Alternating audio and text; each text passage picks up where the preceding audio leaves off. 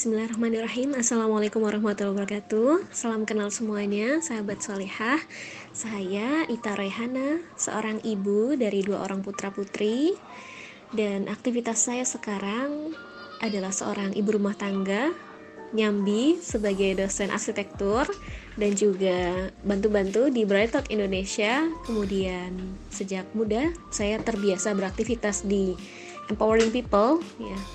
Dan saya juga menulis buku Stop Insecure. Hari ini saya berkesempatan untuk berbagi dengan sahabat solehat semuanya tentang topik pertolongan pertama di kala iman ngedrop melanda. Yuk kita bahas sama-sama ya. Baik, bismillahirrahmanirrahim. Nah, saya ditanya, apa yang perlu dilakukan saat kita sadar kalau iman kita lagi ngedrop gitu ya? Nah, ini masya Allah pertanyaan yang bagus sekali gitu ya. Nah, di sini pertanyaannya adalah apa yang perlu dilakukan saat kita sadar ya. Jadi posisinya sudah sadar. Kalau posisi kita tidak sadar, maka kita harus disadarkan gitu ya. Tapi kalau posisinya sudah sadar, kalau kita imannya lagi ngedrop, apa yang harus dilakukan? Pertama, kita mesti tahu hakikat bahwa yang namanya iman itu yazid wa kus ya. Yazidu bil ta'ah, kus bil maksiyah. Iman itu naik turun naik karena ketaatan, turun karena maksiat. Maka pertama kali ketika kita tahu iman kita ngedrop, apa yang kita harus cek? Maksiat kita.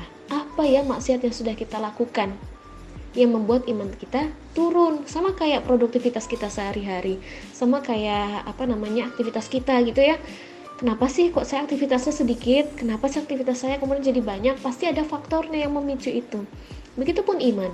Ya, jadi kalau misalnya kita mau tahu gitu ya kenapa iman saya kondisinya seperti ini? Lah kita cek apa yang membuat iman kita naik? Dan apa yang membuat kita turun imannya gitu ya. Tadi naiknya karena ketaatan dan turunnya karena kemaksiatan. Kenapa begitu? Kita mesti cek karena begini. Ketaatan dan kemaksiatan itu punya teman-temannya.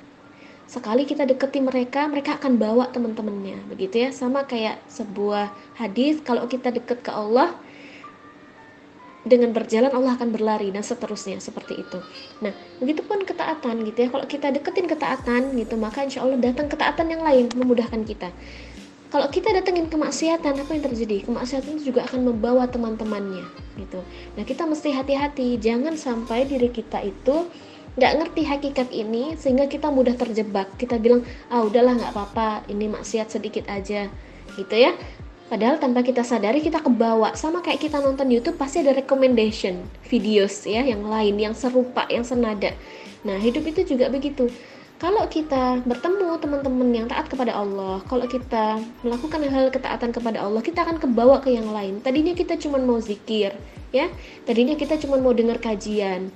Datanglah rekomendasi yang lain, datanglah didatangkan teman-teman soleh yang lain, gitu ya. Membuat iman kita akan terus naik ketika kita datang ke majelis ilmu, ketemu teman-teman yang solih, secara otomatis iman kita akan terisi, tercharge gitu ya, imannya akan lebih lebih terasa gitu di hati, akan lebih terasa hatinya itu lebih tenang bersama Allah gitu. Karena itu Allah jamin gitu ya.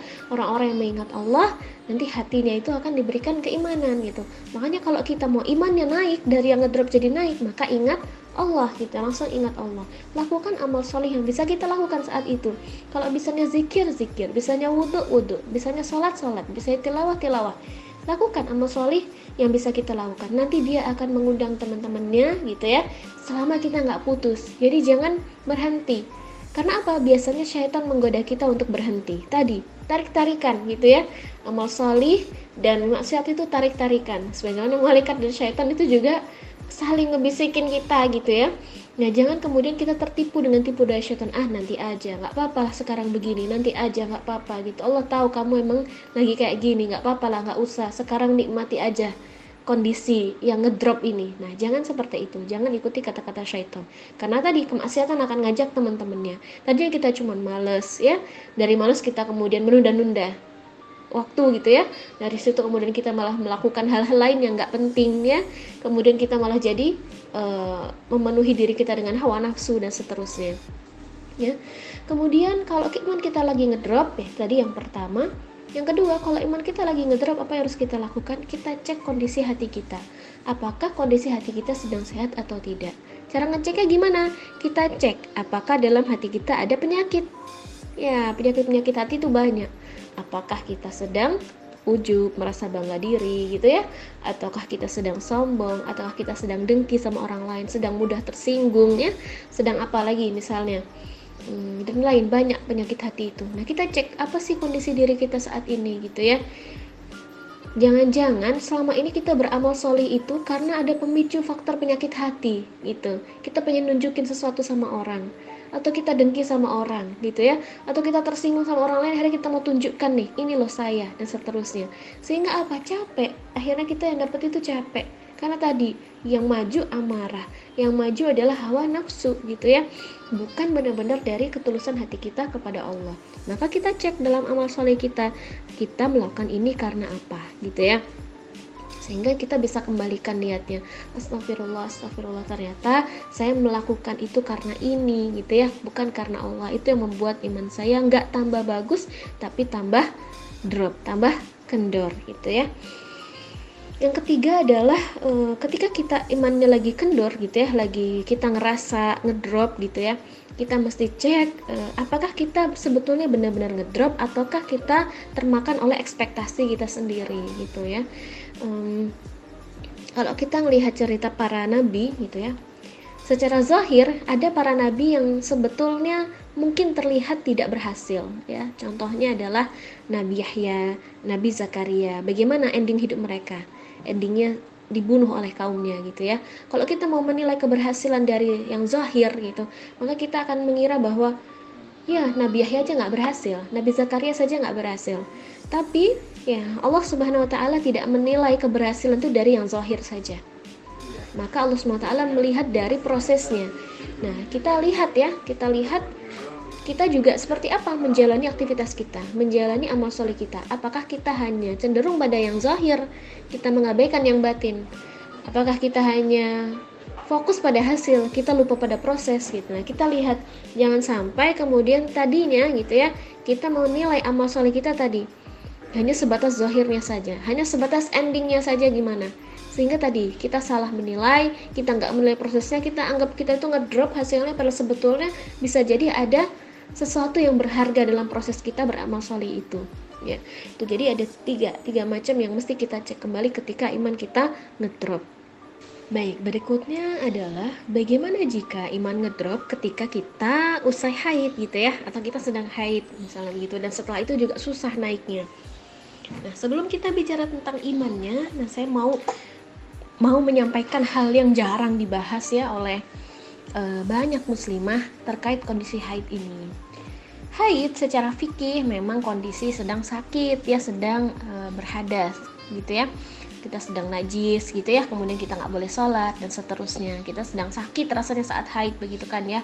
Karena haid itu sakit seperti hadis Nabi, kadang kita suka kemudian menganggap bahwa saya saya itu lagi sakit jadi nggak bisa ngapa-ngapain nah mindset inilah kemudian mesti kita perbaiki sebagai seorang muslimah karena apa sebetulnya haid itu adalah sebuah pekerjaan mulia yang Allah berikan kepada setiap muslimah Kenapa? Karena ketika seorang muslimah itu haid, dia sedang menjalankan pekerjaan peradaban. Tidak ada gitu ya, tidak ada muslim di seluruh dunia yang dapat uzur sholat dalam kondisi apa pun, sakit sekalipun, seseorang itu harus sholat, walau dalam keadaan dalam keadaan berbaring, gitu ya. Tapi seorang muslimah yang haid boleh tidak sholat. Sampai Allah SWT memberikan rukhsah yang sedemikian besar, artinya pekerjaan itu sangat besar. Yaitu pekerjaan peradaban. Apa itu pekerjaan peradaban? Luruhnya sel telur yang tidak dibuahi biar berganti dengan sel telur yang baru yang sehat yang nanti siap untuk dibuahi suatu waktu ketika seorang muslim itu sudah menikah dan punya pasangan yang halal gitu untuk apa? Dibuahi agar nanti menjadi tubuh janin menjadi generasi muslim muslimah yang seterusnya gitu ya yang di masa yang akan datang. Jadi yang namanya haid itu pekerjaan peradaban yang besar. Oleh karena itu Allah ngasih rusuh yang sungguh luar biasa gitu ya. Sama kayak seorang muslimah setelah melahirkan dapat nifas ya, nifas sampai 40 hari atau sampai 60 hari. Karena apa? Dia melakukan pekerjaan peradaban yang besar sekali. Merawat seorang bayi yang baru lahir di dunia nggak ngerti apa-apa. Nggak bisa itu digantikan oleh siapa pun. Ya, yang bisa mengurus adalah ibunya. Yang paling baik mengerti bayi itu karena sudah 9 bulan dikandungnya, memberikan ASI terbaik dan seterusnya. Ini kalau dibuktikan dalam kesehatan itu banyak buktinya. Nah, kalau kita ubah mindset kita seperti ini, maka kita sadari apa yang kita lakukan seharusnya ketika kita sedang melakukan pekerjaan peradaban. Apakah kita mau males-malesan gitu ya? Enggak. Justru saat haid kita tetap bisa melakukan amal soleh yang lain kecuali ibadah yang langsung kepada Allah atau ibadah mahdoh kecuali sholat, kecuali baca Quran sambil pegang Qurannya gitu ya, kecuali saum gitu ya, kecuali haji, kita bisa melakukan ibadah yang lain ya. Sehingga apa? Kalau kita tahu kondisi haid itu sebetulnya pekerjaan peradaban nih, kita lagi mendidik rahim kita gitu ya, menjadi tempat yang siap untuk apa tumbuhnya generasi-generasi muslim muslimah yang hebat di masa yang akan datang kita nggak mungkin menyia-nyiakan waktu haid kita kita nggak mungkin membiarkan waktu haid kita berlalu begitu saja tanpa amal solih kita nggak mungkin berleha-leha di waktu haid kemudian kita ya udahlah kan lagi nggak sholat ya udah nggak usah ngapa-ngapain. Saatnya nonton drama Korea maraton gitu ya. All series misalnya begitu. Nggak akan seperti itu. Nah kalau kita mindsetnya dibetulkan gitu ya dibenerin maka insya Allah saat haid kita akan merubah aktivitas kita. Maka yuk sama-sama diubah aktivitasnya saat haid kalau memang tidak bisa sedang sholat, lakukan yang bisa dilakukan. Apa yang boleh dilakukan saat haid? Zikrullah. Zikir pagi, petang, zikrullah dalam segala keadaan. Nabi SAW pun padahal beliau tidak pakai haid ya. Nabi itu berzikir dalam segala keadaan walaupun lagi sama istrinya gitu ya. Lagi di pangkuan istrinya berzikir, Nabi seperti itu. Nah, kita juga bisa seperti itu, berzikir kepada Allah dalam segala keadaan. Kemudian apa? Baca buku yang menambah keilmuan kita. Ikut majelis ilmu. Sekarang banyak majelis ilmu online dan seterusnya ya. Melakukan proyek-proyek amal soleh bersama teman-teman kita. Insya Allah dengan itu iman kita nggak akan turun dalam keadaan haid. Memang berat sekali rasanya haid itu ya, apalagi sakit di badan dan seterusnya. Turun pun kita bisa kontrol. Turunnya satu, naiknya dua gitu ya.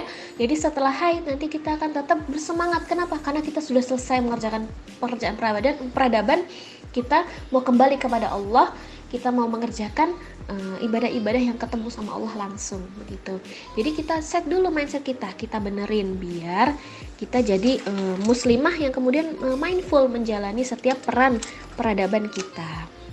Nah, terakhir sebagai sebuah pesan kepada sahabat solihah semuanya, ya terkait dengan topik iman kita yang sedang ngedrop, sedang turun, kita sedang rasanya diberi ujian yang berat ya. Kita sedang dalam kondisi tidak ideal kita sedang dalam kesulitan misalnya seperti itu ya. Nah saya mengajak semuanya pun diri saya sendiri mengingat sebuah nasihat dari Muhammad bin Hanafiyah beliau berpesan sesungguhnya Allah Subhanahu wa taala menjadikan surga sebagai harga bagi diri kalian. Maka janganlah kalian jual jiwa kalian kepada pembayaran selain surga. Apa maksudnya Ingatlah bahwa segala kesulitan yang kita alami, semua ujian yang kita hadapi, semua itu Allah bayar dengan harga yang sangat besar, yaitu surganya Allah. Maka jangan bersedih gitu ya. La tahzan. Innallaha ma'ana. Allah ada bersama kita dalam keadaan kita seperti apa pun Allah tidak meninggalkan kita gitu ya. Jadi, kalaupun kita sedang kesulitan, kita sedang dalam kondisi yang tidak baik, jangan bersedih ya ganjarannya surga insya Allah ketika kita bisa bangkit kembali. Sebagaimana nasihat Ustazah Yasmin Mujahid semoga engkau ditampakkan rumahmu di surga. Ya ketika engkau merasa banyaknya ujian yang kau hadapi gitu. Sebagaimana Bunda Asia gitu ya ketika menghadapi suaminya yang luar biasa Fir'aun yang seperti itu gitu ya kesulitan beriman kepada Allah di zaman itu. Sampai beliau berdoa kepada Allah semoga dibangunkan rumah di surga gitu ya. Nah semua kita juga begitu insya Allah kita bisa sebagai seorang muslimah sekuat Bunda Asia. Karena kita sama defaultnya sama-sama ciptaan Allah. Muslimah sama-sama dikaruniai hal-hal yang sama oleh Allah Subhanahu Wa Taala. Modalnya sama ya. Akal hati pikiran jasad sama.